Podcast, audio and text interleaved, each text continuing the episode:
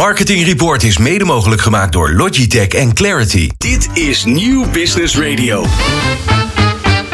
Marketeers vertellen hun beste verhalen hier in Marketing Report. Het programma over media, data, marketing, communicatie en technologie. Elke derde dinsdag van de maand van half zeven tot acht. Dit is Marketing Report, een initiatief van Mediabureau Zicht en Media Meetings. Met vandaag Ja, vandaag hebben wij te gast Rutger Tuit van Google. Martijn van Lieshout, Vodafone Ziggo. Marloes Derks van Clarity. En Henry Lessing van Age Media. Dit is Marketing Report op Nieuw Business Radio. Ah, en we gaan beginnen. Ik heb er weer ongelooflijk veel zin in. Fijn dat eh, iedereen luistert. En eh, ja, onze eerste gast is eh, Henry Lessing van Age Media. Henry, welkom.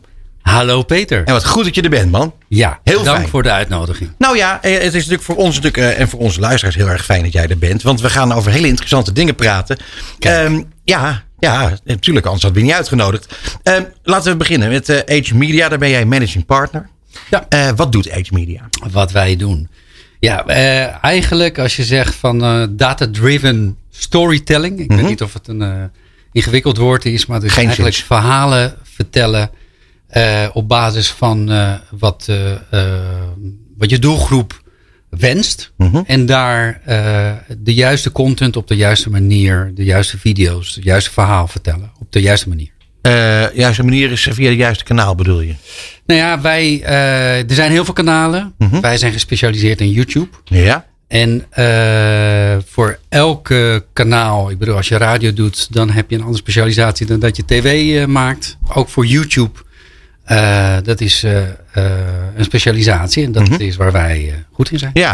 Nou, ik vond het interessant, want jij, jij zei op een gegeven moment dat jullie gespecialiseerd zijn eigenlijk in, in Next Media, Next Media platforms. En toen vroeg ik aan jou, wat, wat, wat zijn dan de Next Media? Toen zei jij, ja, de Next Media, dat zijn eigenlijk de, de media van gisteren. Hè? Eh, niet van, van heel lang geleden, maar van, van, van, van kort geleden. Eh, en, ja, en we zijn dus nu aan het zoeken naar de Next Media van vandaag en van morgen. Daar komt het toch een beetje op neer. Ja, ja. Dus, Eh, wat, wat, wat betekent dat voor jullie klanten? nou, voor onze klanten betekent dat hun helpen om te kijken naar de mogelijkheden die ze niet per se hoeven te zien, omdat, zij, omdat de wereld zo snel verandert. Mhm. En omdat iedereen bezig is met zijn eigen business. En daar eh, onze Logisch. klanten helpen wij om eh, verder te kijken wat er nog meer mogelijk is. Ja.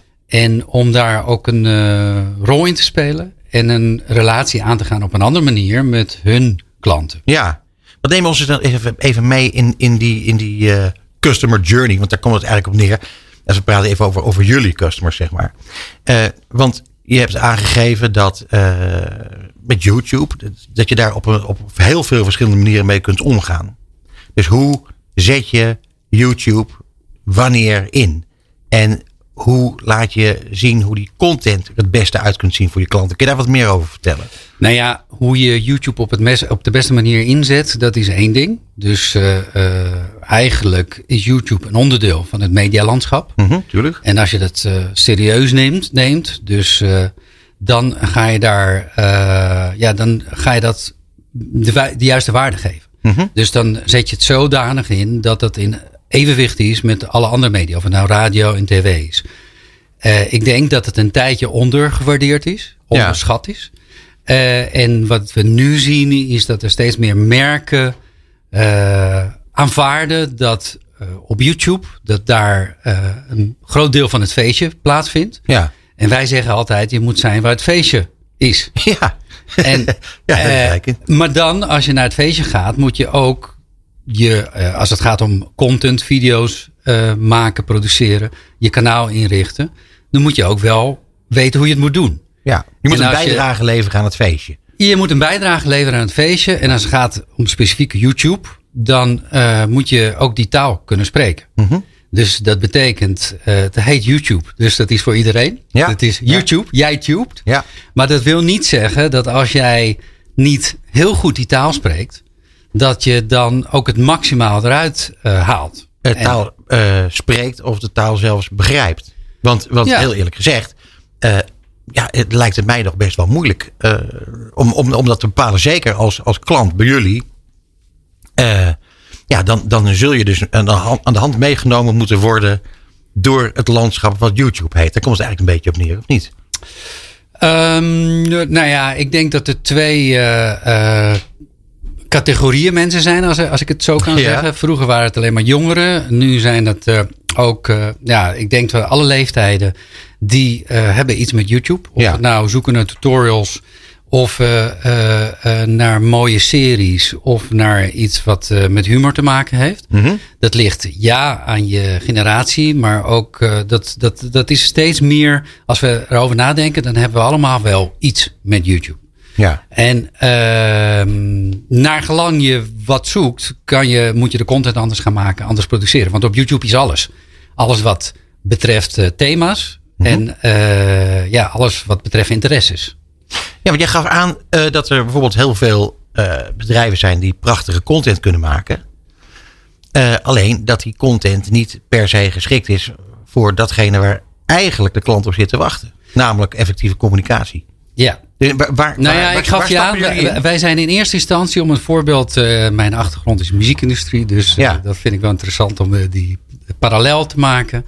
wij zijn een soort label, maar dan in plaats van muziekartiesten van YouTube-kanalen. En Mhm. van uh, zogenaamde influencers en uh, creators. Dus uh, dat is één. dan heb je kanalen. En ja, daar moet content voor gemaakt worden. Um, wij zien dat, omdat YouTube voor iedereen is, dat er heel veel content wordt gemaakt. Zonder rekening te houden met de effectiviteit van de content. Wie je bereikt, met wie je spreekt, dus welke taal je spreekt.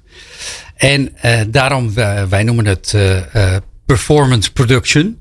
Dus dat voordat je aan de slag gaat met iets maken, dat je al nadenkt wat je wil, wat je eruit wil halen. Tuurlijk. Ja. Hè? want we, wat we zien, dus jouw vraag, is dat er vaak hele mooie producties worden gemaakt.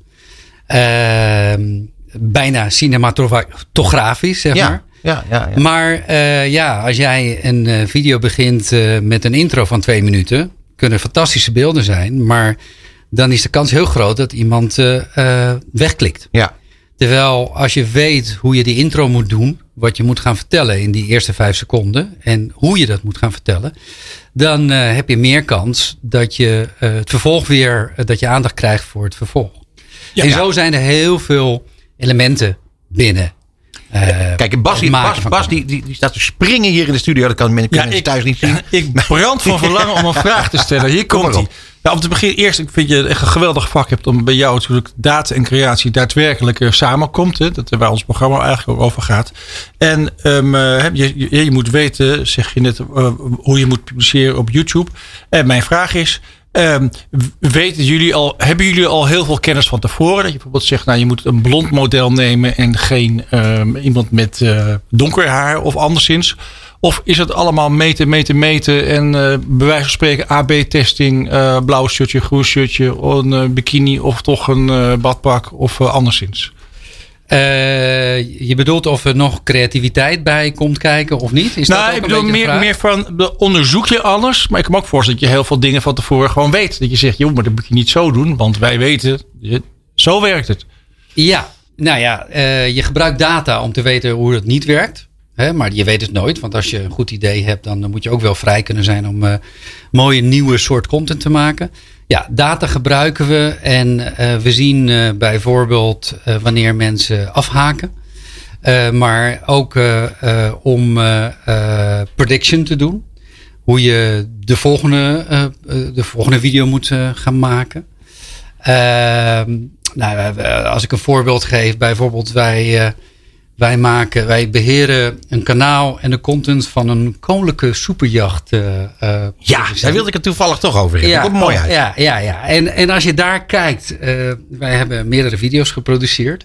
En tegenwoordig kan je echt in onderdelen een video splitsen. En, en als gebruiker, als kijker, kan je zoeken naar gelang je thema, dus je interesse. Dus wij uh, analyseren continu die content en ook uh, het gedrag van de kijker. Uh, en zo gaan we ook de volgende video inrichten, zodat we een optimale resultaat kunnen krijgen. En wij zien bijvoorbeeld wanneer men wegklikt. Of eh, tegenwoordig kan je dus skippen naar een volgende eh, onderdeel. En Ja. kun je ook video's aanpassen terwijl de campagne nog loopt? Dat je zegt, we, we, we, we tweaken continu. eh, Nou, dat doen we heel veel maken. met eh, eh, bijvoorbeeld eh, thumbnails. Hè, die fotootjes die, eh, waar je op moet klikken. AB-testing. En eh, we hebben het ook gedaan met eh, een aantal versies eh, van eh, korte fragmenten. Waar we hebben gekeken waar men het meest op reageert. Mhm. Of niet. Ja. Maar ik mag ik nog even terug naar, naar eh, het fenomeen eh, klant? Want namelijk deze klant, dat vind ik een hele interessante. Een, ze maken superjachten. Mhm. Dus die hebben een, een vrij specifieke doelgroep, kunnen we wel zeggen. Ja. Ze maken geen blikjes cola. Dus ze maken superjachten. Er zijn maar weinig mensen die die kunnen veroorloven. Eh, en toch geef je het advies. Eh, Of krijgen ze advies van wie dan ook. Waarschijnlijk van jullie.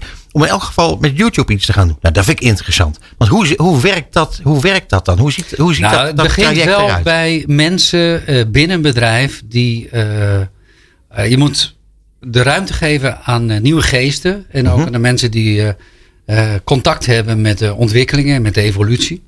Er zijn, eh, en dat is zeker in eh, dit bedrijf. Dus eh, er zijn mensen die op, in een vroeg tijdsta, tijd, op een vroeg tijdstip hebben begrepen hoe YouTube, hoe belangrijk YouTube voor hun is. Maar wie bereik je dan? En eh, nee, zij komen eerst, hebben zij zoiets van, ja, wacht even, dit is een platform waar heel veel mensen zijn. Dus niet alleen de kids en de jongeren en wat we, eh, dat is van eh, eh, niet waar. De, iedereen is daarop. En hoe gaan wij onze klanten op de beste manier ons verhaal vertellen op YouTube? Ja. En, en dan gaan zij in gesprek met specialisten die kunnen, hun kunnen helpen om de juiste video's en op de juiste manier de kanalen in te richten. Ja. En dan komen ze bijvoorbeeld bij ons. Maar goed, en dan gaan jullie iets maken. Maar het is toch heel interessant. Want, want, want eh, ik wil, als je eh, massacommunicatie wil doen. Ja, dan vind ik, dan begrijp ik YouTube heel goed. Want het is makkelijk, makkelijk te, te vinden en makkelijk te krijgen. Maar de doelgroep van, van, van, van deze jachtbouwer. is heel klein. Nou, die is in relatief Ja. klein. Nou ja, ik vind het een goed brugje, bruggetje, als je het zo Ja. zeggen. Naar waar wij heel erg in geloven. En dat is niches. Ja. Dat is eh, ecosystemen. En dus als je alle niches vertegenwoordigt, vertegenwoordig je alles. En dit is een bepaalde niche, maar dat is, vergis je niet, een hele grote niche wereldwijd. En als je die eh, op de juiste manier vertegenwoordigt, dan Mhm. eh, ken je de, je doelgroep, het publiek. En dan kunnen zij zich daarin vinden, kunnen ze vinden wat zij zoeken. Dus Ja. als jij de wensen van de klant kent en jij weet hoe je daar op de juiste manier eh, de mooiste producten die zij kunnen krijgen, kan maken en brengen. Ja. eh, ja, dan, dan heb je eigenlijk wat je wilt en wat zij Ja. willen. En, en, eh, Waardoor- dus het maakt niet uit of het misschien honderdduizend volgers zijn. Maar dat is in een niche, kan dat heel veel zijn. nee, dat begrijp ik heel goed. Ja. En dan heb je de directe relatie. En daar is waar het om gaat. Nee, duidelijk. En dan is en het het ook. hangt ook heel erg af van, eh, van de lengte van je, van je, van je marketing scope. Hè? Want stel je nou dat je al die kids eh, bereikt die naar, eh, naar die filmpjes kijken. En ze worden maar oud genoeg en rijk genoeg. Dan kunnen ze later zeggen, nou ik heb altijd al zo'n boot gewild. Nou, dan was je er 30 jaar geleden mooi op tijd bij met je marketing. Ja, nou, eh, ja. Daar zou ik het eigenlijk bij willen laten. Want eh, we zitten alweer aan het eind van Ja. ons gesprek. Ik vind het jammer dat, het, eh, dat we niet even door konden gaan. Wat ik wel heel mooi vind is in elk geval dat eh, die filmpjes, ik heb eh, daar het een en ander van gezien, die, eh, die stralen heel veel trots uit. En eh, ik vind dat ook jullie als eh Age Media daar heel trots op mogen zijn. Dankjewel. Dank voor je komst. Dit is Marketing Report op Nieuw Business Radio. En in de studio hebben wij op dit moment Marloes Derks. En zij is content director bij Clarity PR. Yes, hallo. Welkom. Fijn dat je er bent. Fijn dat je er bent. Eh, Marloes, jij Ja. bent, eh, jij bent eh, een echt, echt communicatiemeisje, hè? Communicatievrouw, toch? Oh, jij, bent- jij bent moeder natuurlijk geworden weer. Eh, ja, Ah. nee, sorry. Ja, Zonder vrouw. mijn kinderen was ik ook al een vrouw hoor, denk ik. Oh, nou goed. Maar ik dacht dat je nog heel jong was. hey Marloes. Ehm, eh, Clarity. Ja. Ehm, ja, jullie, jullie zijn een PR-bureau. Maar eigenlijk veel meer dan dat. Ja, zeker. Ja, Absoluut. Kan je er wat meer over vertellen? Ja, absoluut. Nou ja, we, zijn een, we noemen onszelf een PR- en communicatiebureau. En tegenwoordig zelfs een geïntegreerd PR- en communicatiebureau. Wat ehm, inhoudt dat we in principe. ehm, we focussen ons heel erg op de boodschap van de klant. Het verhaal dat de klant wil vertellen. Mhm. Dus we gaan in gesprek met de klant over eh, wat is je boodschap, aan wie probeer je die te vertellen en waar wil je hem kwijt. Mhm. En wij adviseren vervolgens of we het daarmee eens zijn. Want soms, Ja. soms zitten ze er helemaal naast en vinden we dat niet. En dan komen we met een nieuwe boodschap. Mhm. En dan kijken we naar de kanalen waar wij vinden dat ze die kwijt zouden moeten. En waar zij de juiste doelgroep kunnen vinden die wat ons betreft het beste bij hun business goals past. Ja. Hey, en eh, eh, hebben jullie dan een bepaalde soort klanten? Zitten jullie in, in, een, in een eh, bepaalde richting? Of, ja, zeker. Ja, we zitten in de, voornamelijk in de IT en tech. Oké. En, en waarom is dat? Omdat ik denk dat dat komt omdat onze oprichter Karin van Gelen zelf eerder werkzaam was bij een PR-bureau dat zich ook specialiseerde in Oké. IT en tech. Ja. En ook nog echt ehm, aan de begindagen van de lancering van grote bedrijven op de Nederlandse markt zoals Microsoft heeft gestaan. Dus Mhm. die echt eh, de introductie van Bill Gates op de Nederlandse markt heeft gedaan. Oké. En ik denk dat ze dat zelf heel interessant vond en zodoende dacht, daar ga ik in door, maar dan voor mezelf. Mhm. En ik ben daar terecht gekomen omdat ik eh, zelf heel veel interesse heb in IT en tech. En niet zoveel in lippenstift of parfum of iets anders. Ik wil gewoon graag praten over dingen die ik interessant vind. Ja, dat begrijp ik. En dat is voor je klant ook weer heel fijn. Want eh, als je het interessante materie vindt, dan, eh, dan, heb je ook, ja, je hebt dan heb je er verstand van. En dan kan je ze ook beter adviseren. Dat hoop ik althans. Ja, nou ja, goed. Ik, dat, dat, ik moet jullie zeggen dat ik heb laatst een blog van je gelezen. met veel plezier overigens. En ehm, eh, dan, daar, daar, daar spreekt een grote liefde uit voor het vak. Dank je. Ja. dat is ook zo. Dat Daar- is absoluut waar. Daarin had jij het onder andere over eh, veranderde mediaconsumptie. Ja. Ja, vertel. Nou, het- ik denk dat ik, ik schreef die blog omdat ik las in het nieuws over tijdschriften die ten onder gaan. De Girls die niet meer bestaat en de Vogue die van de Nederlandse markt afgaat en alleen in de Engelse versie verder gaat. En ik dacht, dat is interessant. Hoe komt dat nou? Ik heb zelf journalistiek gestudeerd en ik was de laatste journalist uit de, de laatste student uit de oude lichting. Dus wij eh, leerden nog heel erg. Er is tijdschriftjournalistiek, radiojournalistiek, tv-journalistiek. En in al die dingen moest je je apart specialiseren. Je kon niet alles tegelijk doen. En op het moment dat ik was afgestudeerd, zagen ze ineens het licht en bedachten ze dat journalisten eigenlijk alles moesten kunnen. En dat het wel handig was als ze meerdere disciplines beheersten. Ja. En ik denk dat datzelfde ook geldt ehm, voor het communicatievak. En dat zag, ik, dat zag ik toen en ik dacht, dat schrijf ik op. Want ik denk dat heel veel mensen hiervan kunnen leren. Op het moment dat je je maar focust op één gebied. Dus zoals de papieren tijdschriften hebben gedaan. Die hielden heel erg vast aan papier. Omdat ze bang waren om lezers en adverteerders kwijt te raken. Op het moment dat ze overstapten naar online. En ik denk dat als je dat doet, dan doe je het verkeerd. Want het gaat niet om het platform waarop je je boodschap brengt. Het gaat om het merk dat je hebt en om de boodschap zelf.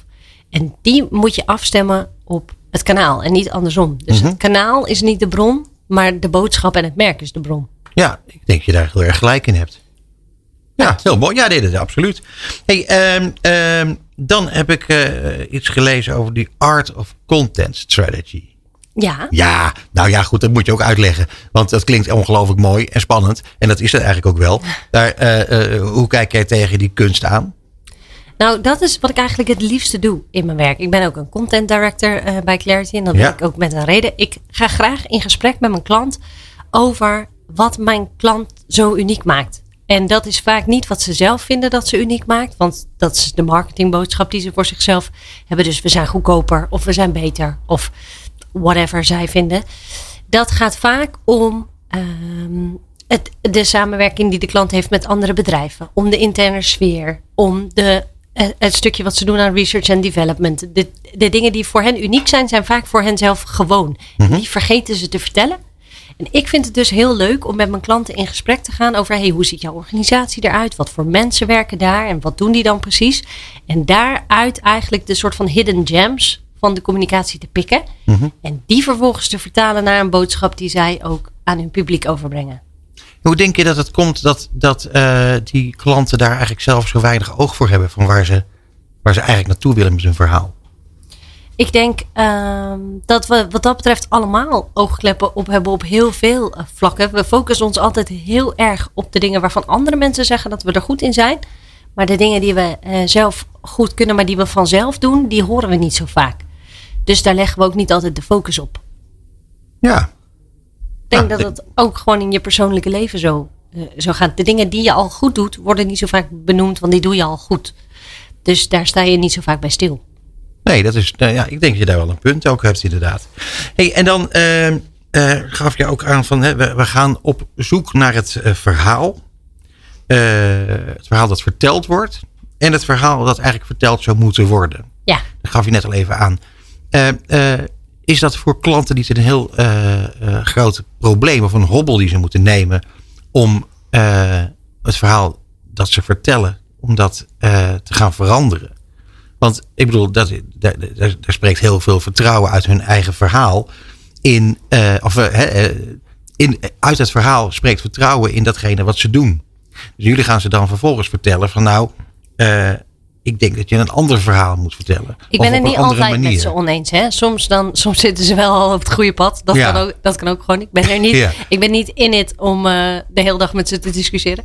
Nee, maar dat zijn soms eh, best pittige discussies die je moet Ja. voeren. Zeker bij nieuwe klanten, als je helemaal aan het begin staat. Die hebben echt zoiets van, huh, wat maak je me nou? Dit is, dit is niet eh, waar ik per se voor kwam. Maar ik denk dat je ze, dat het als PR en communicatiebureau kun je ze daarna ook gewoon heel goed je toegevoegde waarde laten zien. Want je laat ze ook zien dat het nieuwe verhaal dat ze vertellen resultaat oplevert. Dat het resoneert bij de media, bij hun doelgroep. En dat is natuurlijk waar het om gaat. Ja, eh, eh, meten jullie ook veel? Ja, zeker. En dat gaan we nu ook. Dat is denk ik ook een beetje de toekomst van ons vak. Dat gaat steeds meer gebeuren. Op, vroeger ehm, waren we natuurlijk heel erg gefocust op free publicity in bijvoorbeeld print. En dan kon je redelijk makkelijk zeggen: dit tijdschrift wordt door zoveel mensen gelezen. En dat, was, dat was dan de waarde die het Ja. opleverde. Dus eh, je hebt, had een advertentie kunnen kopen, maar nu heb je dit van ons gekregen. En tegenwoordig is dat natuurlijk iets anders, want je hebt veel meer kanalen. Je hebt social, je hebt online, je hebt. Dus we moeten op andere manieren gaan meten. Maar daar zijn we wel steeds meer mee bezig. En er zijn ook heel veel eh, vakgroepen die zich daarmee bezighouden, waar we ons bij aansluiten. En we hebben heel veel slimme mensen aan boord, internationaal, die zich hier 100% van de tijd mee bezighouden en die ons hierbij helpen. Dus eh, ja, zeker, we meten eigenlijk steeds meer. Ja, over free publicity gesproken. Eh, de, eh, veel media die staan natuurlijk enorm onder druk. Of een beetje onder druk. Maar dat hangt er een beetje vanaf in welke hoek je zit. En ehm, ehm, merk je dat zelf? Dat die, dat die media misschien wat minder zin hebben in free publicity. Dat ze denken van ja, misschien moet toch eh, ergens onderdeel zien te worden van de geldstroom in dat, eh, in dat proces. Dat is eh, tweeledig, denk ik. Aan de ene kant, dat merken we zeker. Maar ik denk dat op het moment dat iemand tegen jou zegt: Ik wil dit wel publiceren, maar dan wil ik er geld voor. Dan heb je waarschijnlijk een te commercieel verhaal aangeboden. Die kans is groot. Want dan weten ze ook dat ze er geld voor kunnen vragen. Als jij een echt goed verhaal hebt, willen ze het wel hebben. Maar wij geloven als bureau wel ook heel erg in een betaalde samenwerking met de media. Dus eh, wij hebben er ook heel veel aan als zij bestaansrecht hebben. Dus wij geloven er ook wel in dat we betaalde partnerships kunnen aangaan met bepaalde media, omdat wij de waarde van die media inzien. Dus het hoeft niet altijd free publicity te zijn. Oké, en ik heb nog een vraag. Eh, jullie doen ook veel met startups, eh, begreep ik. Eh, ja, zeker. Ook vanuit de, de heritage van eh, Clarity, wat uit San Francisco komt, zeg Ja, ik dat. daar hebben ze nogal wat startups natuurlijk. Ja. Maar het lijkt me ontzettend leuk. Mij persoonlijk lijkt me heel erg leuk, om, want je bij een start-up kun je helemaal vanaf scratch natuurlijk beginnen in je hele communicatie en strategie. Ja, zeker. En in het start-up landschap zie je natuurlijk ook vaak dat het jonge mensen zijn. Dus dat ze op de communicatie- en marketingafdeling eh, mensen hebben zitten die op een hele andere manier naar de discipline kijken dan de marketeers waar ik mee samenwerk die 50 plus zijn. Eerlijk is eerlijk. Dus eh, vaak levert dat soort klanten je hele andere eh, ideeën op. Je kunt er hele andere media mee benaderen. Ze willen hele andere dingen doen. Ze hebben meer interesse in social media als YouTube of Pinterest, waar we bij de wat meer gevestigde namen niet per se meer aan hoeven te komen. Dus ja, dat houdt ons wel scherp, denk ik. En ze zijn natuurlijk heel eigenwijs, neem ik aan. Ja, maar dat zijn wij ook, dus dat is niet erg. Dat werkt wel. Nou ja, eh, dat is mooi. Eh, want dan wil ik gelijk ook wel heel graag weten. Jullie zijn eigenwijs. Eh, dat is goed. Eh, wat onderscheidt jullie nog meer van, van eh, laten we zeggen, min of meer soortgelijke bureaus? Ik denk ehm, dat we aan de ene kant eh, weten wat we kunnen bieden. Dus we doen geen beloftes die we niet waar eh, kunnen maken. En aan de andere kant ehm, dat we ook meegroeien met de klant. Dus we zijn niet tevreden met een samenwerking die wel oké is. Het is niet op het moment dat de klant eh, mij een bepaald x aantal euro's per maand betaalt. En ik beloof hem daarvoor dat hij twee keer in de media verschijnt. En dat lukt ook. Maar er gebeurt verder niks. Nee, het moet effectief zijn, bedoel je? Ja, maar dan word ik daar niet per se blij van. Want dat is niet eh, per se wat de klant het meeste oplevert. Dus ik denk dat klanten voor ons kiezen, omdat we ze blijven uitdagen om na te denken over wat ben ik aan het doen op dit moment. Is dat het meest effectieve? Krijg ik waar voor mijn geld? En vertel ik het verhaal wat ik wil vertellen op de juiste plek? En hoe ziet jullie eigen communicatie eruit? Want dat is natuurlijk van belang om die klanten binnen te fietsen. Ja, uh, dat is beroepsdeformatie. Hè? Dus daar zijn we, zijn we minder goed in dan we zouden willen zijn, denk ik. Um, we hebben daar niet een, een specifieke dedicated uh, afdeling voor. Ik heb een collega die met mij in het leadership team zit, Naomi, die zich 100% focust op onze marketing voor de Benelux. Mm -hmm. En die zich dus ook bezighoudt met advertentiecampagnes en dat soort dingen. En we hebben mensen zoals ikzelf die uh, hier in Marketing Report een verhaaltje vertellen. Of die ja. een blog schrijven op Marketing Tribune. Ja, ja, ja, ja heel goed, heel goed. En um, het voordeel van de IT- en techsector is dat we ook wel een deel ons kent ons hebben, gelukkig. Dus Ja. dat er veel uh, mensen zijn die met ons hebben samengewerkt in het verleden, die dan van baan wisselen en die ons dan weer meenemen als bureau, dat ze blij met ons waren. Ja, goed idee. En eh, het is natuurlijk ook zo dat jullie eh, in, nog steeds in de groeimarkt zitten, denk Ja. ik, wat dat betreft. Zeker. Ja, nou ja, ik moet je zeggen, ik, ik, vind, het, ik vind het heel leuk. Ik, eh, ik vind het leuk om te zien waar, waar ik jullie steeds eh, tegenkom. Ehm, eh, ik zag overigens nog in jouw blog ook een, eh, een, een, verhaal over, eh, over het peso-model. Ja, En ik vond het grappig om te zien dat je daar heel erg, daar le- legt je vrij stevige nadruk op. Peso-model. Kan je het even, ja, ik bedoel, de meeste mensen kennen het natuurlijk wel, alleen misschien de afkorting nog niet. ja paid, earned, shared en owned. Precies. En ehm, het heeft er in principe mee te maken dat dat vier verschillende eh, disciplines eh, waren. Mhm. Eh, Zo moet ik het eigenlijk zeggen. Maar Ja. dat is tegenwoordig steeds meer gaan overlappen. Dus het zijn vier cirkels die in het midden bij elkaar samenkomen.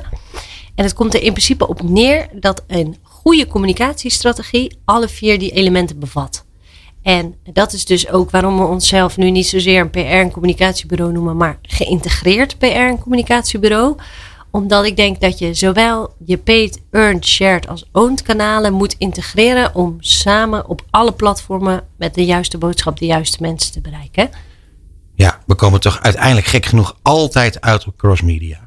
Ja, maar dat, Dat is, is maar dat is ook zo. En dat is dus wat ze bij mij op de opleiding journalistiek veel te laat ook gingen inzien. Je kan niet alleen schrijven of alleen foto's maken.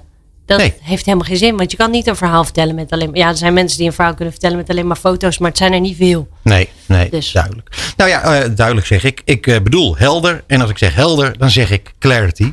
Eh, Marloes Derks, enorm bedankt voor je komst naar de studio. Eh we spreken elkaar heel snel weer. Dit is Marketing Report. Met Peter Wiebinga en Bas Vlucht. Marketing Report. Zicht op media. Met René Zeedijk. Ja, René. Zo. Wist jij nou dat het, eh, of had jij al het gevoel dat dat alweer een maand geleden was? Ik, Nee, helemaal niet. Ongelooflijk. Vond je het nou langer geleden of korter, René? Eh, nee, eh, korter geleden. Maar dat Ja. komt dat we de vorige keer was het. Die, dinsdagen vallen soms net even anders. Hè? Dat is denk ik. eh Oh, alsof ik je dat- net weg oh, was. dat Ja, ja, dat is zou- het. oh, dat dat is het. kunnen. Dat is het. Nooit die derde dinsdag van de maand. Dat viel net een beetje apart. Goed, dames en heren, het media-orakel van Zicht is in elk geval weer aangeschoven. En we gaan Hij over hele het niet interessante... laten. Nee, dat, dat klopt. We gaan het over hele interessante dingen hebben, René. Ja, Eh, ja. Want namelijk, jij eh, gaf al aan dat we het gaan hebben over het EK in de media.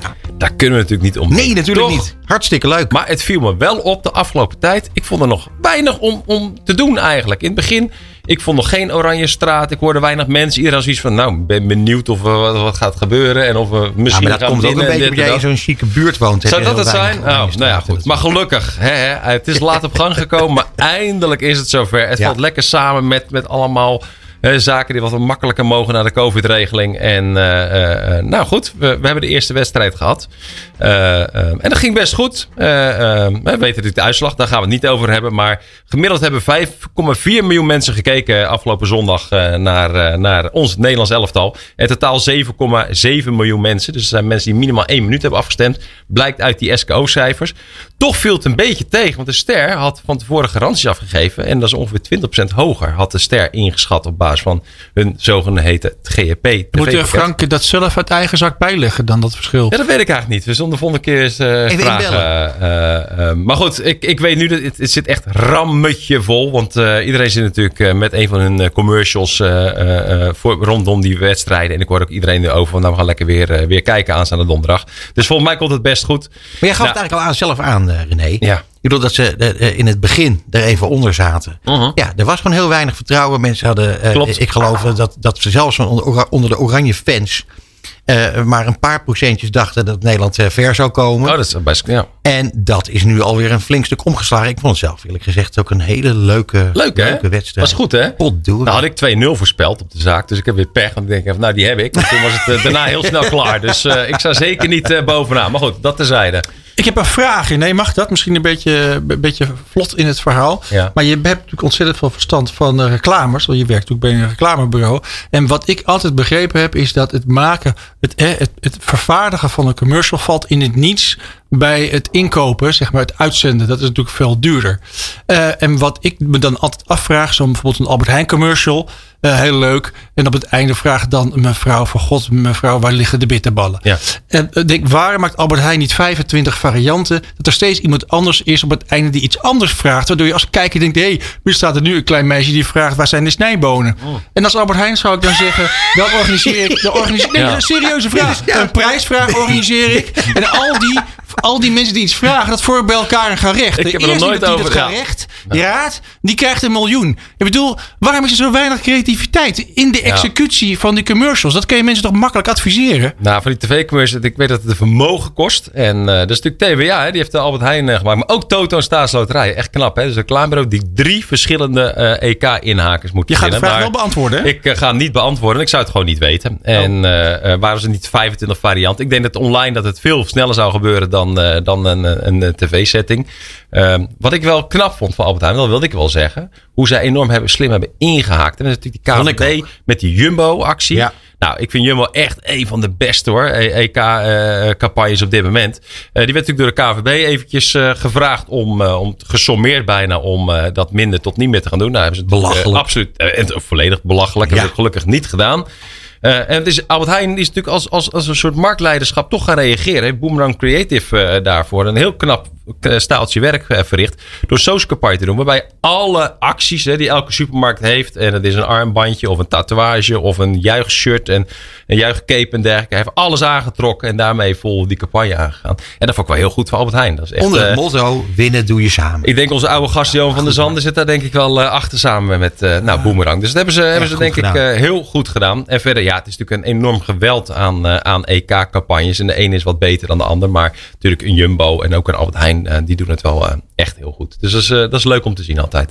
Maar Bas, we gaan je vraag proberen binnenkort een keer te beantwoorden, ja? Meer varianten. Eh. Ja, nou, ik vind het wel, ik vind het wel een goede, een goede tip. het is een goede tip, Ja. klopt. Nee, Ja, eens. zeker. Ja, jammer hè, dat ik hem niet Goed echt gedaan, Bas. heb. Oké. Maar jongens, we hebben nog een ander onderwerp. Ja. Bijvoorbeeld eh, de Media Future Market. Ja, dat ga je daarover ik- vertellen? Ik, kan er een half, nou, ik ga er niet zelf heel veel over vertellen. Ik, Oh. eh, ik, eh, een half jaar geleden kwam ik voor het eerst ongeveer in contact met eh Stijn Chimbrere. En eh, eh, hij is eh, samen met eh, Jaap van Strien een online eh, een, een platform begonnen. Waar eigenlijk exploitanten en adverteerders samen kunnen komen om direct eh, eh, zendtijd in te kopen. Zowel on als offline.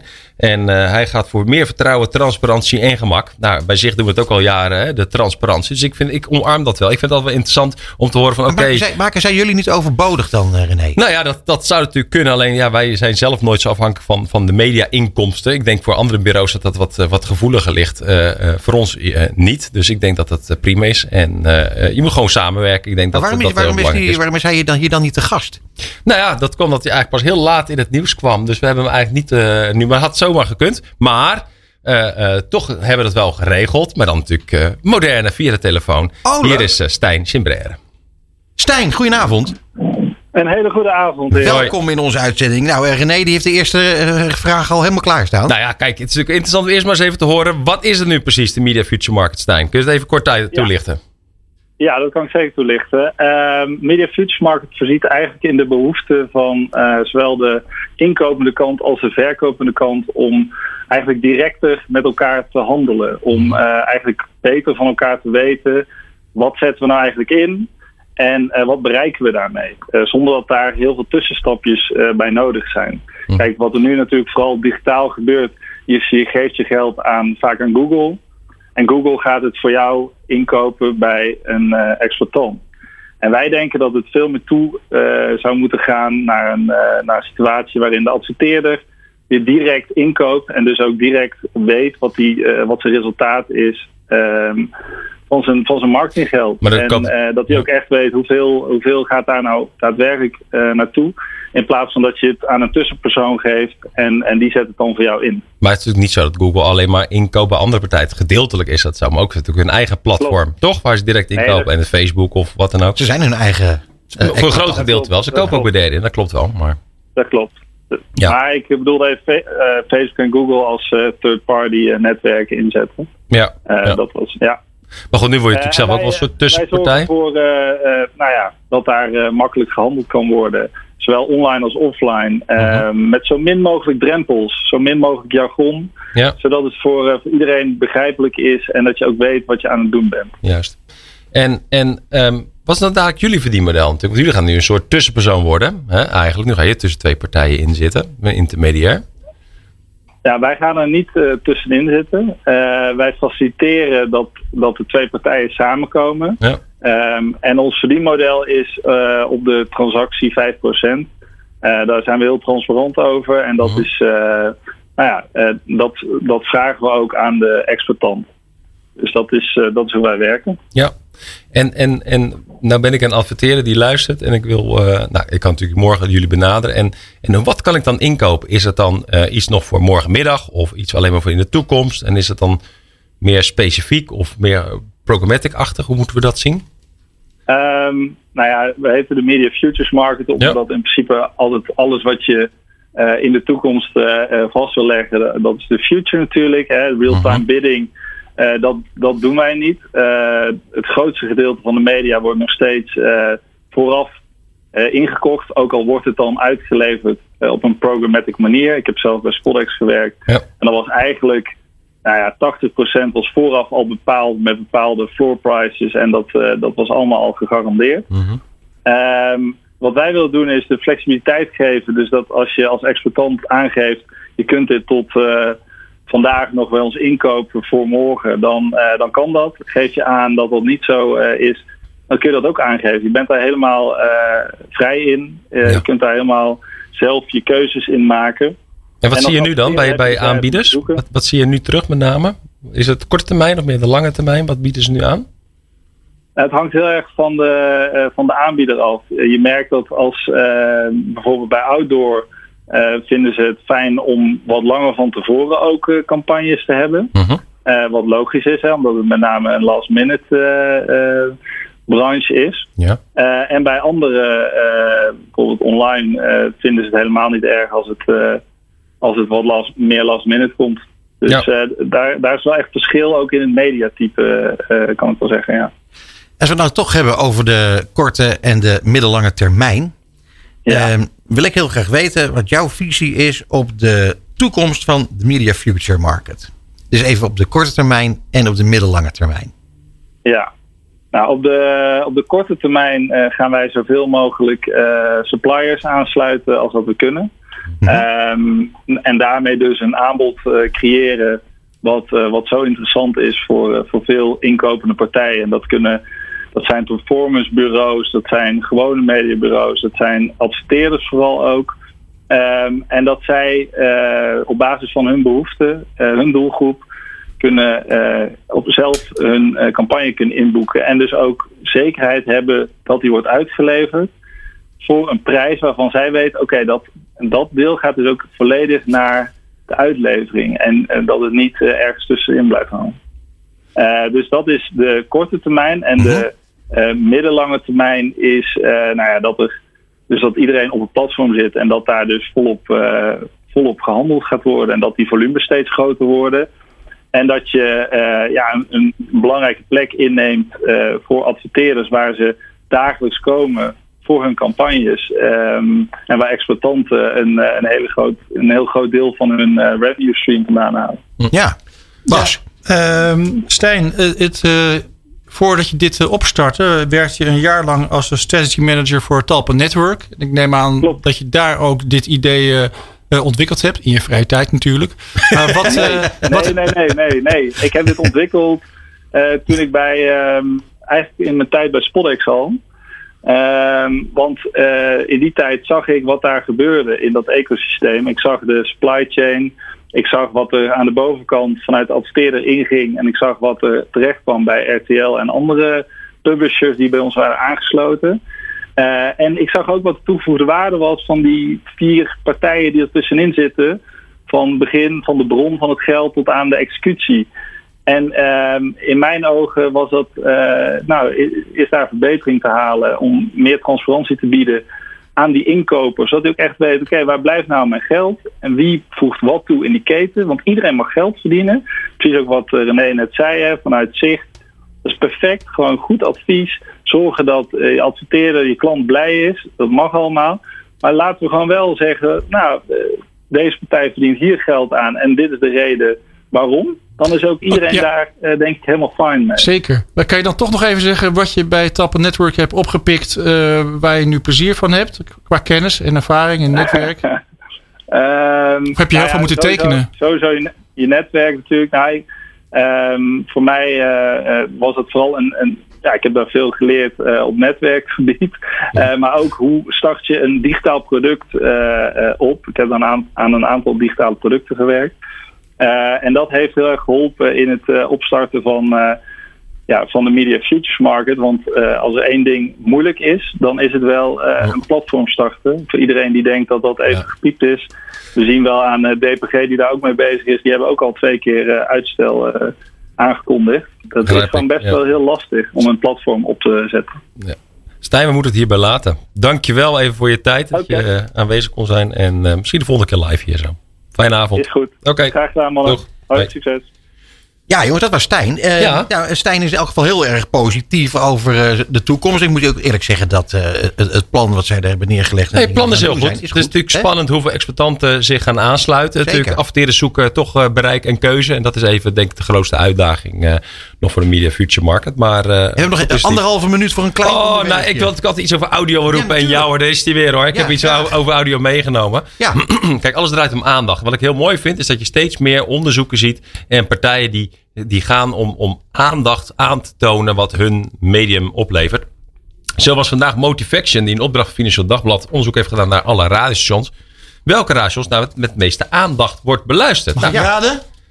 Ja, dat klopt. BNR? Maar, uh, dat klopt, zeker. BNR, 81%, Radio 1, 79%. Dus, oh ja, daarna Classic. En toen Radio 2. Dus je ziet toch wel, en dan nog Radio 5. Dat is eigenlijk de top 5 om, uh, om gelijk maar te verklappen. En natuurlijk, het is een FD-onderzoek, dat ben ik met je eens. Maar het is wel gewoon uh, goed uitgevoerd. De Nieuw Business Radio op 1. En Nieuw Business Radio is niet meegenomen, helaas. Misschien oh. volgend jaar. Ik zie Ron al een mailtje gaan sturen naar Motivation. Dus ja. dat is volgend jaar het, denk ik, geregeld. Dus je ziet een beetje gemiddeld tussen de muziekzenders tussen de 20 en 40% met aandacht. En dus dat het meer de talkzenders als dit, nieuwszenders, toch wel met het dubbele. En dat is altijd goed, weet je wel. Wij, als mediabureau hou je er ook altijd rekening mee. Want ik had pas een keertje over het videoonderzoek, waar je precies hetzelfde ook ziet. Het verschil tussen video on demand of video op social kanalen. Dat scheelt ook natuurlijk mega veel.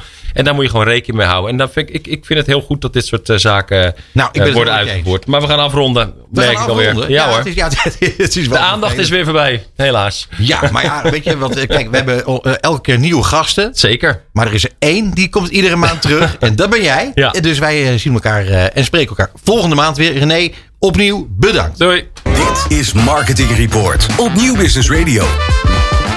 En in de studio Martijn van Lieshout. Fijn dat je er bent, man. Directeur B2B Marketing bij Vodafone Ziggo. Yes. Ja, nou, eh, ik, eh, ik ben dolblij dat je er bent. Want we gaan een eh, lekker gesprek hebben over interessante dingen. Maar voordat we daarover beginnen, even. Eh, jij zit al heel erg lang bij Vodafone. En, eh, en nu Vodafone Ziggo. Ja. Eh, hoe, hoe, hoe zit dat? Ik bedoel, daar- zijn, ze natuurlijk, daar zijn natuurlijk bedrijven heel blij mee. Dat mensen gewoon heel lang eh, en, en trouw zijn aan, aan de onderneming. Maar dat moet je ook leuk vinden. Heel veel mensen die willen verderop kijken. Maar Ja. hoe zit het bij jou? Ja, nee, ik ben ooit begonnen als, eh, als accountmanager. Binnengekomen om eh, verkopen te doen voor, voor Vodafone. En eh, sindsdien elke zoveel tijd eh, de kans gehad om mezelf verder te ontwikkelen. De volgende stap te maken. En uiteindelijk zo via allerlei routes nu eh, directeur B2B marketing. Ja, dus jij hoefde helemaal niet weg, want je had elke keer een andere baan. Binnen de onderneming. Ja, en, en soms ook echt op het moment dat je dacht van, nou, dit is het dan wel. Hè? Ik kan nu niks meer leren of de, de volgende kans moet zich nu wel aandoen. En ineens dan is het daar gewoon, ja, dat is dan ook weer het voordeel van een groot bedrijf. Ja, ja. Nou, slim gedaan van ze. Zo hebben ze je al die tijd binnengehouden. En nu eh, directeur B2B Marketing. Ehm, voor, voor, welke services ben jij dan eh, allemaal verantwoordelijk? Wat, wat, wat bieden jullie dan allemaal in zakelijke klanten? Eh, nou ja, voor de hele zakelijke markt. Dus alles van Vodafone en Ziggo. En eigenlijk alles tussen de mobiele aansluiting voor nou, mensen, twee telefoons. Die met Mhm. elkaar kunnen communiceren. Maar ook wat we IoT noemen. Apparaten die met elkaar kunnen praten. Eh, vaste telefonie, vaste datanetwerken.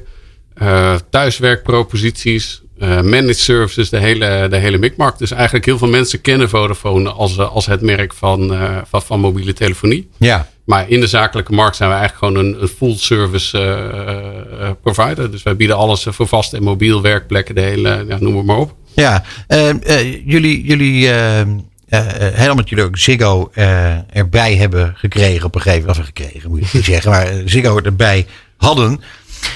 eh, eh, werd jullie portfolio natuurlijk enorm uitgebreid. Ja, absoluut. Eh, daarmee onderscheid je voor een deel, denk ik, ook met, eh, met andere telecomaanbieders. Hoewel Zeker. je natuurlijk ook allemaal met, met, met eh, content eh, bezig zijn.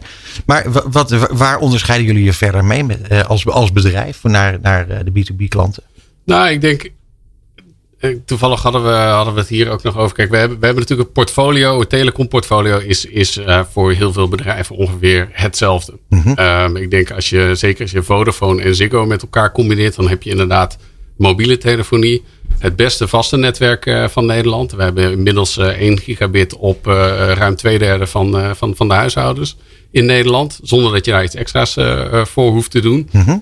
Uh, we hebben, uh, wat ik net zei, volledige service uh, pakket diensten van, van, van onze beide moederorganisaties.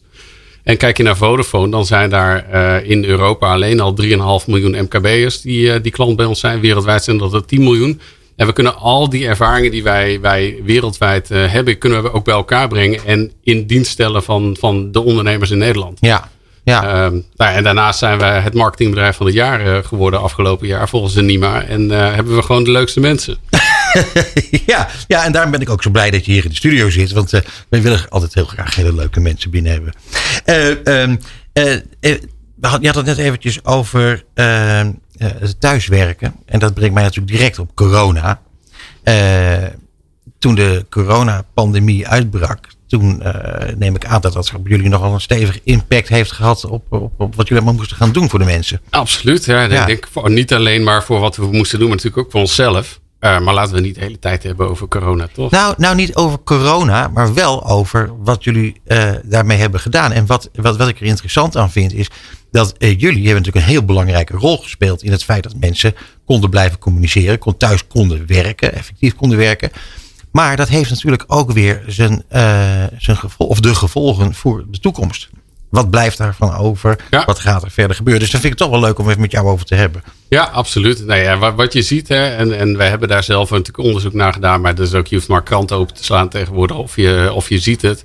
Is dat ruim 80% van de medewerkers in, in zakelijk Nederland geeft aan dat ze eigenlijk helemaal niet vijf dagen terug naar kantoor willen. Nee, precies. Dus dat is natuurlijk echt wel een groot ding. Uh, ruim twee derde van de ondernemers geeft aan. Ik voel me daar verantwoordelijk voor. Ik wil ook zorgen dat mijn medewerkers de juiste spulletjes hebben en, en uh, connectiviteit hebben, dat ze goed bereikbaar zijn, ook als ze thuis zijn. En wat nou het leuke is, ik ben verantwoordelijk voor B2B, maar je ziet eigenlijk in deze situatie dat B2B en B2C helemaal samen zijn gesmolten. Hè? Want wij noemen het dan B2C omdat het een, uh, een medewerker is die, die op zijn eigen internetverbinding moet gaan werken. Ja. Maar vanuit de IT-manager van die klant is het ineens, ja, het is onderdeel van mijn netwerk, dus ik ben daar verantwoordelijk voor. En voor al die mensen is het gewoon, ja, ik moet kunnen werken. Dus ik moet, moet kunnen vertrouwen op een provider of ik moet kunnen vertrouwen op een dienstverlener die mij helpt om dat ook mogelijk te maken. Ja. Dus uh, dat, dat, dat vond ik wel echt heel erg mooi ook over deze afgelopen periode. Hoe we dat ook als bedrijf met z'n allen hebben, hebben gemanaged. Uh, dat betekent toch ook dat, dat de, wanneer dat steeds dichter bij elkaar komt, B2B en B2C. Uh, wat betekent dat voor de directeur B2C? Uh, wij zijn hele goede, hele goede collega's uh, ja. geworden de afgelopen tijd. Grappig, ja. hè? Nee, dus je, je merkt ook dat dat, dat verbindt op de ja. een of andere manier. Hè? Dus wij zijn, uh, ja, we hebben er voor de grap de afgelopen periode heel veel over wat we dan business to human noemen. en dan maken we er ook grapjes over van nou, het zijn net mensen, die zakelijke klanten en andersom. Hè, dus al, in Nederland werken 3 miljoen mensen werken bij een corporate bedrijf, dus een groot bedrijf. Mhm. Eh, en dat zijn natuurlijk ook al- allemaal consumenten. Dus we zijn hartstikke tot elkaar, eh, aan elkaar verbonden in dat opzicht. En, eh, en, en we wisselen ook heel veel met elkaar uit over wat we, wat we weten, wat we, wat we kunnen. En, en ook steeds vaker dat we ook samen proposities gaan ontwikkelen. Ja, cool. Ja. Hey, en dan ehm, eh, gaf jij aan, eh, toen wij elkaar wat eerder spraken, dat, eh, want ik wilde even iets weten over wat betekent nou eh, de, de content op, op videogebied bijvoorbeeld. En, en wat betekent datgene wat Ziggo allemaal kan betekenen voor die zakelijke markt. En toen vertelde je dat bijvoorbeeld woonzorginstellingen, ziekenhuizen, Gevangenissen, ja, ja, asielzoekerscentra. ja, vertel er even Ja. wat meer over. Dat vind, ik, dat vind ik toch wel heel erg interessant hoe dat, hoe dat werkt. Nou, wat ik me nooit zo gerealiseerd had, totdat we met Ziggo eh samen gingen, is dat er natuurlijk zijn heel veel plekken waar je eh, kort of langdurig verblijft, waar je ook gewoon televisie wil kijken en waar je, waar je ook verbinding wilt hebben met eh, wifi of met, met een internetconnectie. Ehm, en daar waren we dus, daar, daar zijn wij de marktleider in. Als je het hebt over ziekenhuizen en over, over ja, zorginstelling of wooninstelling, moet je eigenlijk zeggen voor kort of lang verblijf. Ehm, en toen kwamen ook de gevangenissen voorbij. Dat is ook, eh, ja, is ook een marktsegment. Ja, dus dan zie je vooral daar eigenlijk dat, dat de, de B2C en B2B enorm in elkaar overloopt bij jullie. En, ja, en elkaar ook echt versterken. Hè? Het feit ja. dat je ergens komt en daar staat het merk Ziggo op, dat is voor mensen ook een, een kwaliteitskeurmerk voor televisie en voor, voor internet. Dus dat is echt heel mooi. Ja, wat ik graag wil weten, eh, of het bekend is of mensen in gevangenissen nou ook extra veel naar gangsterfilms en detectives kijken.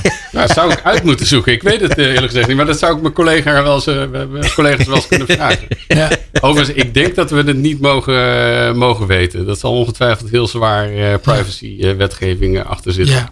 Het is, een, het is een beetje een eigenaardige vraag, maar hij is wel leuk, Bas. Ehm, waar ik het heel graag met je over wil hebben, is eh, over de actie die jullie hebben gedaan met eh, Mercer sneakers. Ja. Want dat is toch eigenlijk wel eh, eh, innovatie, zou je kunnen zeggen. Ja, absoluut. En jij zei net van waar, waarom zijn jullie dan anders? En eh, natuurlijk je het dan hebben over product, productportfolio. Maar wat ik heel gaaf vind, en ik maak er een beetje een grapje over, over dat zijn onze mensen. Maar wat je ziet in ons team, eh, als je kijkt naar het merk Vodafone en waar wij, waar wij voor willen staan, dan zit dat echt op innovatie. Mensen helpen de technologie te omarmen en te zorgen dat, eh, dat ze er het maximale uithalen. Ook al is het nog nieuw. Ja, En eh, in de coronaperiode hebben wij er toch voor, eh, voor, voor gekozen om 5G te gaan introduceren als eerste in Nederland. Ehm, en ook naar de zakelijke markt echt geprobeerd van we gaan laten zien wat mensen ermee kunnen. Want we kunnen wel zeggen, nou, weet je, als je rechtsboven je schermpje kijkt, zie je ineens 5G in plaats van 4G. Superleuk voor ons. Ja. Eh, maar de gemiddelde ondernemer of de gemiddelde eh, eh, eindgebruiker zegt dat natuurlijk niet zo heel veel. Je kunt sneller internet, je kunt sneller je YouTube-filmpjes bekijken. ja. Ehm, maar de wereld van 5G is een wereld waarin er nog veel meer mogelijk gaat zijn. Aan de ene kant omdat je veel meer bandbreedte tot je beschikking krijgt. Aan de andere kant dat je bijvoorbeeld steeds meer sensoren ook in een, in een gebied goed kunt besturen. En dan zie je dat er steeds meer diensten of steeds meer producten straks aan elkaar verbonden gaan worden. En al die verbonden producten die leiden ook weer tot nieuwe proposities. Nou, een van de dingen die we, die we hebben geïntroduceerd of die we echt willen laten zien aan de hand van ook eh, eh, onze samenwerking met Mercer, is dat je 5G eh, een, mogelijk, een wereld opent van wat wij volumetric video, wat volumetric video heet. Wat ervoor zorgt dat je daadwerkelijk een product in 3D volledig kunt laten zien. Eh, Er zijn alternatieven voor, je kan alles animeren, maar animeren kost heel veel tijd, kost heel veel werk. Ja. Eh, en in volumetric video maak je eigenlijk, je hebt een soort van doom, een grote cirkel of een grote bol met 34 camera's. En in die, vier- die 34 camera's maken vanuit alle hoeken een foto of een filmpje over, eh, van, een, van een product dat je kunt laten zien. En dat zorgt ervoor dat als je dat gaat streamen vervolgens, dat je echt in 3D precies kunt zien hoe alles werkt en hoe het eruit ziet. Ja. En zeker als je het dan hebt over sneakers of over kleding. eh, dan geeft dat een heel andere ervaring dan. Nou ja, je zal ongetwijfeld zelf wel een keertje op Zalando hebben gekeken. En dat je een schoen van links en rechts kunt bekijken. Maar dit kun je daadwerkelijk gewoon in video. Vanuit elke hoek kun je dat, eh, kun je dat bekijken. En dat geeft een hele andere ervaring. Ja, en het geeft ook meer vertrouwen waarschijnlijk, waardoor het makkelijker wordt om producten die je eigenlijk eerst wil passen, om die wel online te kopen. Ja, Ja, ja dat is interessant. Ehm, en en ehm, eh, Mercer, zijn die, zijn die blij? met, uh, met de samenwerking? Ja, absoluut. Ik weet niet of je het filmpje gezien hebt, maar anders moet je maar eens op YouTube kijken. Uh, daar, daar zit een van de reacties van, uh, van, van de directeur van Mercer of van de eigenaar van Mercer. En die zegt ook, die staat mee te kijken en die zegt: Wauw, dit is echt gaaf. Dit, dit had ik nooit kunnen zien. Het was een basketballer die waarbij je zelfs de plooien in zijn broek kunt zien bewegen. Ja, ja, dat is ja. natuurlijk uniek. Dat kun je niet zien op een manier, of als je het gaat animeren of als je het, als je het op een fotootje ziet. Mm -hmm. Ja, het is mooi. Echt, uh, ja, het, het, is nou ja, een, een schitterende innovatie. En, uh, en inderdaad, als je via 5G het via je mobiel tot je kunt, kunt krijgen, dan, dan werkt dat dus ook echt lekker. Ja, dat, ja. Nou, en je ziet, zo'n technologie gaat natuurlijk steeds verder evolueren. Je ziet op dit moment moet je nog heel veel rekenkracht op je, op je telefoon hebben om al die video's aan elkaar te verbinden. Dat zorgt ervoor dat het vooral heel goed werkt op high-end telefoons, zoals de nieuwste iPhone of de nieuwste Samsung.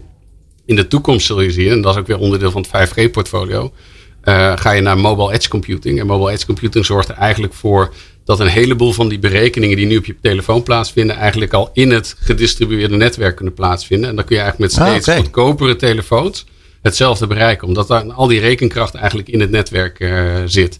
En dan, dat maakt uh, niet per se, het is niet per se heel goed nieuws dat het nou voor iedereen beschikbaar, of tenminste dat het op goedkopere telefoons kan. Wat wel goed nieuws is, is dat het dus voor veel meer mensen beschikbaar komt. En straks zul je zien dat je als, als je als bedrijf je productpresentatie wil laten zien, uh, dat dat dus kan bij ja, 80%, 90% van, uh, van de bevolking. Waar dat nu natuurlijk maar een heel klein groepje is. Ja. Want niet iedereen heeft helaas de nieuwste iPhone. Nee, nou ja, ik ben daar dan weer blij mee, want ik heb een, een Samsung. Ja. Uh, hey, ten slotte, want zo hard gaat het, wilde ik nog toch wel graag weten. Er is natuurlijk ontzettend veel gebeurd. omdat mensen gaan thuiswerken. Die hebben veel van jullie services gebruik gemaakt. Van je bandbreedte gebruik gemaakt. Die moesten Zoom-meetings doen. En dat is allemaal eigenlijk onwaarschijnlijk goed gegaan.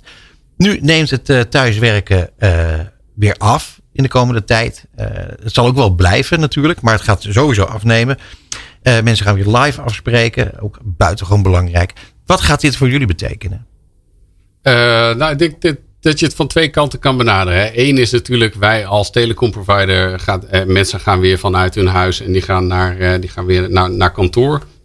Nou, wat je zult zien is dat dat weer andere dynamiek in het netwerk natuurlijk met zich meeneemt. In, echt op het hoogtepunt van uh, wat je dan de, de crisis noemt, waar iedereen thuis werkt, kon je precies zien in ons netwerk wanneer meetings zeg maar begonnen en wanneer ze afgelopen waren. Dan zag je echt piekjes in ons, uh, in ons netwerk. -hmm. Dat zal uh, denk ik wat beter verspreid zijn over, uh, over de tijd.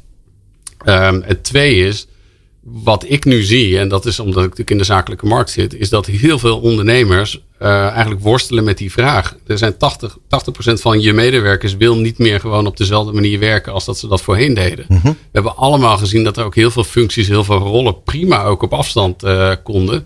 Hoe ga je daaromheen nou een beleid ontwikkelen? Hoe ga je ervoor zorgen dat, uh, dat je je medewerkers daarin goed kunt ondersteunen. En dat je ook kunt voldoen aan die wens. En hoe ga je met elkaar samenwerken? Wat voor afspraken maak je daarover? En wat ik heel erg gaaf vind, ook weer een nieuwe beweging in hoe wij uh, naar marketing kijken. Dus wij zijn een van de eerste bedrijven die daar ook beleid voor hebben geschreven voor onze eigen medewerkers. Wij leggen vast in de arbeidscontracten waar mensen recht op hebben als het, uh, als het gaat om thuiswerken, welke flexibiliteit. Um, en we zijn nu eigenlijk als bedrijf dat ook, we, we keren onszelf binnenste buiten, zeg maar. Dus we, Mhm. laten dat, we geven ook die kennis uh, aan de markt en aan ondernemers. En die kunnen dat bij ons ook meekijken. Die kunnen ook uh, alles horen van wat er bij ons goed gaat en wat er minder goed gaat. Um, en dat zie ik echt ook wel als een, uh, als een groot goed. Ja. Wij doen dit, wij willen dit ook met iedereen delen. En ja, tuurlijk zal er ook wel eens iets fout gaan. Um, maar ja, als wij dat al geleerd hebben, waarom zou jij er dan niet van leren als ondernemer? Ik ben het helemaal met je eens. Eén uh, ding is in elk geval zeker, Martijn. Dat uh, is dat wij jullie in elk geval nodig zullen blijven hebben. Dat horen we graag. Ja, hè? Ja. Hey, dankjewel voor je komst. Jo. Dit is Marketing Report op Nieuw Business Radio. En onze gast is Rutger Tuit. Hij is Head of Brands en Marketing Partners bij Google Nederland. Welkom in de studio. Dankjewel. Goed dat je er bent, man. Zeker. Echt leuk. En jij zei, het is een superleuke tijd vol veranderingen. ja. ja. Vertel even. Nogal. ja, ja, waar te beginnen? Waar te beginnen? Um, ja, ik, het is een superleuke tijd om in het, uh, in het media en het marketingvak uh, uh, te zitten. Ja, Volgens ja. mij uh, maakte ik het vergelijken in ons gesprek. Met, het is net een aflevering van Ik Vertrek. Ja. We wisten allemaal als marketeers uh, wat we wilden, wat we gingen doen. En uh, nu zijn we aangekomen op de locatie. En uh, het ziet er allemaal net iets anders uit dan verwacht. We moeten alles gaan slopen. We snappen de vergunningen niet. Um, het wordt gewoon even opnieuw beginnen en doorbikkelen. Um, er zijn eigenlijk drie hele grote dingen aan de hand. Eigenlijk zijn er wel vijf hele grote dingen aan de hand. Maar ik beperk me even tot drie, ja. uh, drie grote, grote verschijnselen. Mm -hmm. Kijk, uh, online is, heeft best wel een, een, een, boost gehad vorig jaar tijdens de, tijdens de hele crisis. En um, uh, waar we nog steeds natuurlijk een beetje in zitten. En in die versnelling zijn consumenten en, en ook online bedrijven zich bewuster geworden van um, onze plichten op het gebied van privacy. En, en, hoe we dat beter kunnen gaan doen. Ja. dus er is heel veel daar aan de hand. En dat, dat is minder eenvoudig dan, dan dat je soms zou denken. En ik vind het parallel met de, de, de automotive industrie eigenlijk altijd wel heel treffend. We moeten in één keer met z'n allen op elektrisch gaan rijden. En dat heeft consequenties voor de fabrikanten, de, de hele toeleverketen, maar ook voor gebruikers van die auto. Want je tankt niet meer aan de pomp, je laat hem thuis op. Ja. Dus, dus alles wordt eigenlijk anders. Tweede ding wat natuurlijk aan de hand is, is uh, de manier waarop consumenten media zijn gaan uh, nuttigen of zijn gaan gebruiken, is, mm -hmm. is, is ook heel anders. Uh, dat was al een hele tijd aan de gang. Maar ook dat is versneld. En, en verwarrend geworden. En, en verwarrend geworden. Zeker ja. verwarrend geworden. Dus um, wat we daar natuurlijk zien is dat op het grote scherm in één keer on-demand en lineaire tv bij elkaar komen. ik bekijk op mijn telefoon live televisie. Ik luister in mijn auto op de radio een podcast. Ja. Het is allemaal vrij onoverzichtelijk. ja. En dat is eigenlijk de laatste, um, misschien wel de moeilijkste. En, en, ik denk dat daar weinig mensen zich bewust van zijn. Um, dat is gewoon hoe internationaal en breed alles wordt. Dus een, een, een klein lokaal bedrijf in Nederland kan besluiten om een, uh, om een sneaker te maken. En, en vroeger ging je dat maken van een sneaker doen. Wanneer je, hè, groeide je van Nederland als afzetmarkt. Dan ging je een keer kijken in misschien België of in de UK. En langzaam groeide je wereldwijd uit. Maar als jij nou die ene speciale sneaker wil maken die iedereen in de wereld wil hebben, dan hoef je helemaal niet rekening meer te houden met Nederland als afzetmarkt. Je kan direct beginnen met social media. Je kan iets op YouTube doen. Je kan een community bouwen. Je kan met digitale marketing eigenlijk direct je product wereldwijd gaan leveren. Mm -hmm. En dat is enorm disruptief. Want dat betekent ook dat hetzelfde kan gebeuren voor Nederlandse bedrijven. Dus een Amerikaan kan bedenken, ik ben zelf nogal een audiofiel. Ik ga een koptelefoon maken die aan dingen gaat voldoen waar maar een heel klein groepje van de wereldbevolking behoefte aan heeft. Ja. En die gaat dat ding produceren. En dat ding landt toch daadwerkelijk bij mij uh, op mijn deurmat. Ja. Uh, vanuit een fabriekje van een vader met zijn twee zoons. Um, dus dat zie je in ja. producten. Prachtig. En, en in media. Uh, Ja. Nicky, Nicky, Nicky de Jager is natuurlijk een fantastisch voorbeeld. Een, een, een Nederlands media-icoon kunnen we er al bijna niet noemen. Dat is direct een Nederlander die internationaal een... ja, Ja, het is waar. ja, Ja, het is verdomd interessant. Wat- de, derde, de, de derde? Ja. Dat, dat waren er al drie, hè? Waren het al drie? Ja, het gaat heel snel. Privacy, Ja, privacy. Dan de- de- contentconsumptie ja. en de internationalisering van, uh, aan de ene kant bedrijven, Ja. maar dat zie je dus Ja. ook bij content. Nee, Ja. eens. Ja. Ja, en dan eh, hebben we allemaal toestanden met eh, cookies die verdwijnen. Ja. ja, dan kom je eigenlijk een beetje op de. Op de, de we, we weten nu allemaal, denk ik, goed wat exponentiële groei betekent. Dus Mhm. daar eh, ga ik maar geen, eh, geen nieuwe voorbeelden van geven. Kijk, al deze drie dingen kun je met elkaar vermenigvuldigen.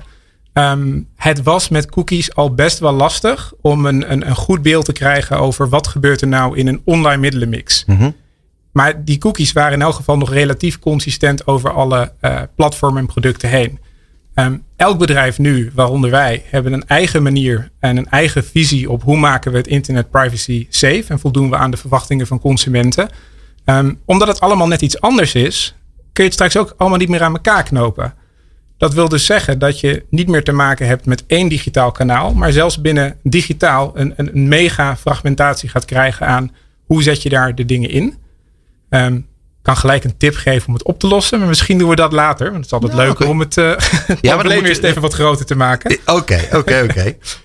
Nee, Ja. ja, als, je, als je dat dus vermenigvuldigt met eh, de verwarring die het eigenlijk zorgt. Ik, eh, ik, ik zit al best lang in het marketingvat en ook vak. En ik betrap me er af en toe ook nog op dat ik denk in de tv-programmering. Van dan is het een groot moment. Dan zit heel Nederland achter de buis. Ehm, dus wanneer ik een mediaplan maak, eh, maakte, kon ik altijd nog rekening houden met tijd. En, en, en met name wat er op dat tv-scherm gebeurde als, als hele belangrijke, stabiele factor. Mhm. ja, dat die consumenten nu dat allemaal totaal anders zijn gaan doen. Dat, dat maakt hè, met die privacy en die fragmentatie daarvan vermenigvuldigt de complexiteit al. Hè, de tweede factor. Mhm. Tel daarbij op die, die hele definitie van wat is nou kwalitatieve content en, en wat is nou een, een premium programma wat ik kijk. Ja, de consumenten vinden internationale content eh, soms een stuk mooier dan lokale content. Je hebt lokale niche content met 5000 views op een video. eh, die enorm waardevol is. Heel goed op een doelgroep zitten. Wij zijn eigenlijk niet in staat om met al die drie vermenigvuldigde dingen met elkaar. Eh, nog als marketeers ons oude vak eh, uit te voeren. Ja. Dus ik zeg wel eens 17 miljoen tv-gidsen. We hadden één tv-programmering. Het zijn er nu gewoon echt 17 miljoen. Ja, ja, eh, ja. Over al die verschillende producten heen. En hoe gaan we dat dan doen? Ja, ehm, Ja, nou ja. ja, dat weet ik niet. gewoon maar eens beginnen. Maar, maar ja, dat, dat is het wel. Het is eigenlijk wel gewoon beginnen. Ik denk als je achteraf je marketing niet meer aan elkaar kan knopen. Eh, dus ik, kan hem in, ik heb een hele mooie catchphrase in het Engels opgeschreven. Maar dat, dat, dat, dat gaan we hier niet doen. We zitten gewoon in een... eh, maar, maar je had, Kom maar op hoor. je gaat van having a single view of a consumer in marketing, ga je naar you need to have a single view on how you're going to do marketing. Ehm, hè, dus het aan elkaar knopen op basis van datapunten en daardoor zien en voorspellen en targeten. Eh, we gaan naar een model toe waarin je veel helderder moet zijn. Wat is mijn boodschap? Wat is mijn creatie? Wie wil ik als merk zijn? En dat eigenlijk tot in, tot in het laatste details gewoon in de executie goed doen. Eh, en, en dan zie je vaak dat luxury brands daar briljant aan zijn. eh, en dat al jarenlang doen. Chanel is een fantastisch merk. Wat, wat geen enkele concessie doet over geen enkel van de P's. in, in, in hoe gaan we dat uitvoeren. Die zullen dus relatief weinig last hebben van al deze disruptie. Omdat die kern gewoon heel duidelijk is. Dus ik denk dat dat de eerste... Ja, maar die bestaan ook al een tijdje. En, Ja. en die zullen ook eh, voorlopig nog wel eh, vorstelijke budgetten Ja. hebben om datgene te kunnen doen wat Ja. nodig is. ja, maar goed, dat betekent voor, voor kleinere bedrijven, voor start-ups, Mhm. best wel een ingewikkeld verhaal, denk ik. nou ik, ik vind dat... Of juist niet. Nee, juist niet. Je, je ziet juist dat, en, en dat is denk ik ook mijn, mijn tweede tip gelijk. Dus je ziet vaak juist dat in de start-up fase, als een bedrijf start, worden ze heel erg goed in het gebruiken van, van één mediumtype of één platform om, een bedrijf groter te maken. En eh, je ziet eigenlijk dat vanuit een eh, social marketing, en natuurlijk noem ik YouTube een aantal keren, Ja. maar dat juist vanuit die platformen, door dat eerst uit te spelen, heel goed in te worden, daar je kern te begrijpen en, en de basis van je bedrijf te zetten, dat je tegenwoordig direct internationaal een, een afzetmarkt kan creëren en een merk kan bouwen. En ik denk dat daar grote bedrijven, eh, er wordt vaak nog steeds gesproken over we zetten online in als extensie van televisie inzet. Probeer het eens, Podcast Plus. Ik, Ja. eh, ik wil het eerste mediaplan wel zien. Hoe zetten we podcast in het midden? Gaan we van daaruit het bereik opbouwen? En voor mij mag Radio Plus ook. Maar, maar probeer eens vanuit een ander vertrekpunt. Probeer jezelf eens te dwingen om vanuit een ander mediumtype iets te doen en te bouwen. Leer dan hoe de andere mediumtypes eh, daarop reageren. Ehm, en doe dat eens voor de grote kanalen, maar ook wat experimentele kanalen. En in één keer ben je als groot bedrijf aan het opereren als een challenger die nog elke euro omdraait. En kijkt wat, wat werkt nou voor mij het beste en hou, hoe hou ik het simpel. Stappen jullie daarmee ook uit je comfortzone eigenlijk?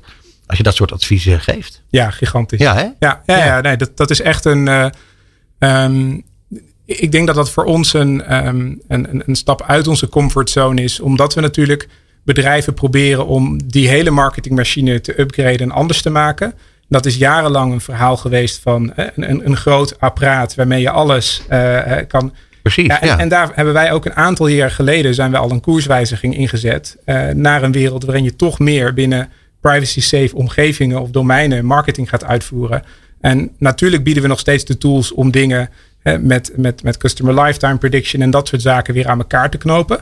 Ehm, maar dat is wel meer vanuit een, een, een hoe moet je dat noemen? Een, eh, een, een, een view vanaf de zijlijn op hoe werkt, hoe werkt deze marketing nou voor mij. Dus dat ietsje holistischer en details in de kanalen beter doen is echt een. eh, Dat grappig, dat betekent dus eigenlijk dat Google een veel, veel, veel dichterbij gaat komen dan, dan, eh, dan ze ooit waren.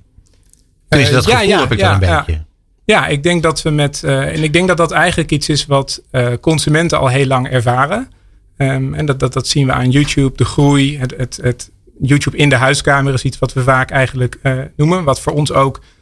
Ja, natuurlijk wil je dat. En wil je dat de makers die kie- kiezen voor YouTube als distributieplatform ook een, hè, een plek in de huiskamer krijgen. Maar we zien dat dat ook echt gebeurd is. En, en dat betekent ook voor ons dat wij de dialoog met hoe, hoe ben je nou als merk op dat grote scherm eh, op de juiste manier relevant voor consumenten die vanuit, vanaf hun bank. eh, eh, eh, Ja, nee, ja, ja. Bas, geef de vraag. Ja, nou, ik wil het eigenlijk even hebben over televisie. Ja. Dat eh, online was natuurlijk heel lang nieuw. Maar ja, het is nu zo lang nieuw dat het eigenlijk ook gevestigd is. Ja. En dan vind ik zelf opvallend dat televisie zo, zo eigenlijk keihard overeind blijft staan. Hè? Als je nu zo'n EK ziet, de ster is volslagen uitverkocht. Kijken gewoon 5 miljoen mensen. En het lijkt nu wel juist een soort van voordeel dat, je, dat het niet on demand is. Maar gewoon live en dat iedereen kijkt. En als je eh marketeers spreekt die zeggen... ja, televisie, massabereik, moet ik toch op televisie zijn. En ehm, eh, ook al die influencers. Ja, hoeveel YouTube films ze ook produceren. Zo gauw ze de kans hebben op televisie te komen... duiken ze er toch bovenop. Ja. Het is toch wel een magisch medium eigenlijk. Hoe oud het ook is. Ja, nou, ik, ik denk dat daar ook, eh, weet je, ik zal een van de laatste mensen zijn die zegt dat tv een, een, een, een verloren of een uitgespeeld medium is. Ehm, ik denk alleen dat je niet het maximale haalt uit een creatief concept of een idee of een merk, wanneer je het als vertrekpunt gebruikt. En wanneer je zegt, hè, dus het kan uiteindelijk het gevolg zijn van een boodschap die je wil, of een campagne die je wil doen. En dan kan het een fantastisch medium eh, type zijn. Ik denk ook dat het met name de live evenementen en dat soort eh, gewoon agenda setting-achtige rol die tv. En dat heeft natuurlijk de krant ook, die 's ochtends op een deurmat valt, eh, als je een deurmat hebt. Ehm, het claimt wel een moment in de dag. En ik denk dat, dat daar nu wel de afgelopen jaren een, een, een lichte verschuiving is. Dat dat moment ietsje flexibeler wordt. Dus hè, het kijken van voetbal. Ik vind het 8 uur journaal eh, altijd een mooi voorbeeld. En ik neem mijn vader wel een beetje als eikpunt. Die kijkt zijn hele leven om 8 uur journaal. Die kijkt tegenwoordig tussen 8 en 10 het journaal. Wel op het moment dat het hem uitkomt. Ja. En, eh, en daar denk ik dat tv nog steeds een heel krachtig middel is. Eh, wat je kan verrijken met, eh, met YouTube eh, of met, met, met online. Waar mensen dan na de verdieping gaan zoeken op de onderwerpen. Ehm, ja. Ja, we zijn er eigenlijk nog lang niet uitgesproken, Rutger. Maar zoals wij van tevoren al hadden be- eh, ja, besproken, eh, gaat dit altijd eh, in een vloek en een zucht voorbij. dus dit is het moment waarop ik jou ga bedanken voor je komst naar de studio. ja, hartstikke leuk. En eh, ik wil graag met je verder praten en dat gaan we ook zeker doen. Voor nu moet ik even verder gaan praten met eh, mijn eh, sidekick Bas Vlucht. Ja. Bas, wat een uitzending was het weer hè? Ja, het was een topuitzending. Ehm, maar weet je, de, kun je daar ook nog even iets over zeggen waarom het een top uitzending was? Dat zeggen we namelijk elke keer en dat is ook wel zo. Maar eh, even to the point. We hadden bijvoorbeeld Henry Lessing als eerste gast. Nou, dat was weer een lekker verhaal. Ja, top. En dat top, sluit top, ook weer top. lekker aan bij onze laatste gast. Omdat, eh, omdat eh, Henry natuurlijk gespecialiseerd is. Ja, in YouTube. In YouTube, ja, zo Ja. is het. Nee, dat was schitterend. En Henry is ehm, eh, ja, gespecialiseerd in, in vele dingen. Ehm, eh, is ook MCN. eh, Ja. eh, Met al die influencers over de hele wereld die er samenkomen. Nee, top. Was Ja. heel blij mee. Was ik ook blij mee. Nou, en toen eh, Clarity, Marloes Derks. Ja, kijk, en dat vind ik dan wel erg leuk. Dat, eh, hè, dat zij dan wel gespecialiseerd zijn in, in, in, de, in de techbedrijf, met name. Hè, die, die, allemaal aan die kant van de markt. Eh, maar enorm begeesterd, zoals dat in de schitterend Germaans. Ja. wel ik vond ze wel ook heel schitterend in de, haar strengheid waarmee ze klanten toch uitlichten dat ze er helemaal niets van begrepen. Ja, precies. En dat ze een, gewoon een hele andere boodschap moesten uitzenden. Ja, ja, maar kijk, kijk, zo kunnen we dus tegenwoordig met elkaar omgaan. Klaarblijkelijk, ook in de business. Nee, schitterend. Ja, nou ja, en dan eh, eh, Vodafone Ziggo. Het is eh, eigenlijk een, een, een uitzending waar de gasten eigenlijk best wel veel met elkaar te maken hadden op de een of andere manier. Vodafone Ziggo, Martijn van Lieshout. Eh, ik vond dat ook weer een lekker gesprek. waarbij ik echt ook wel weer wat geleerd heb. En dat was hetzelfde geval bij Rutger van Google.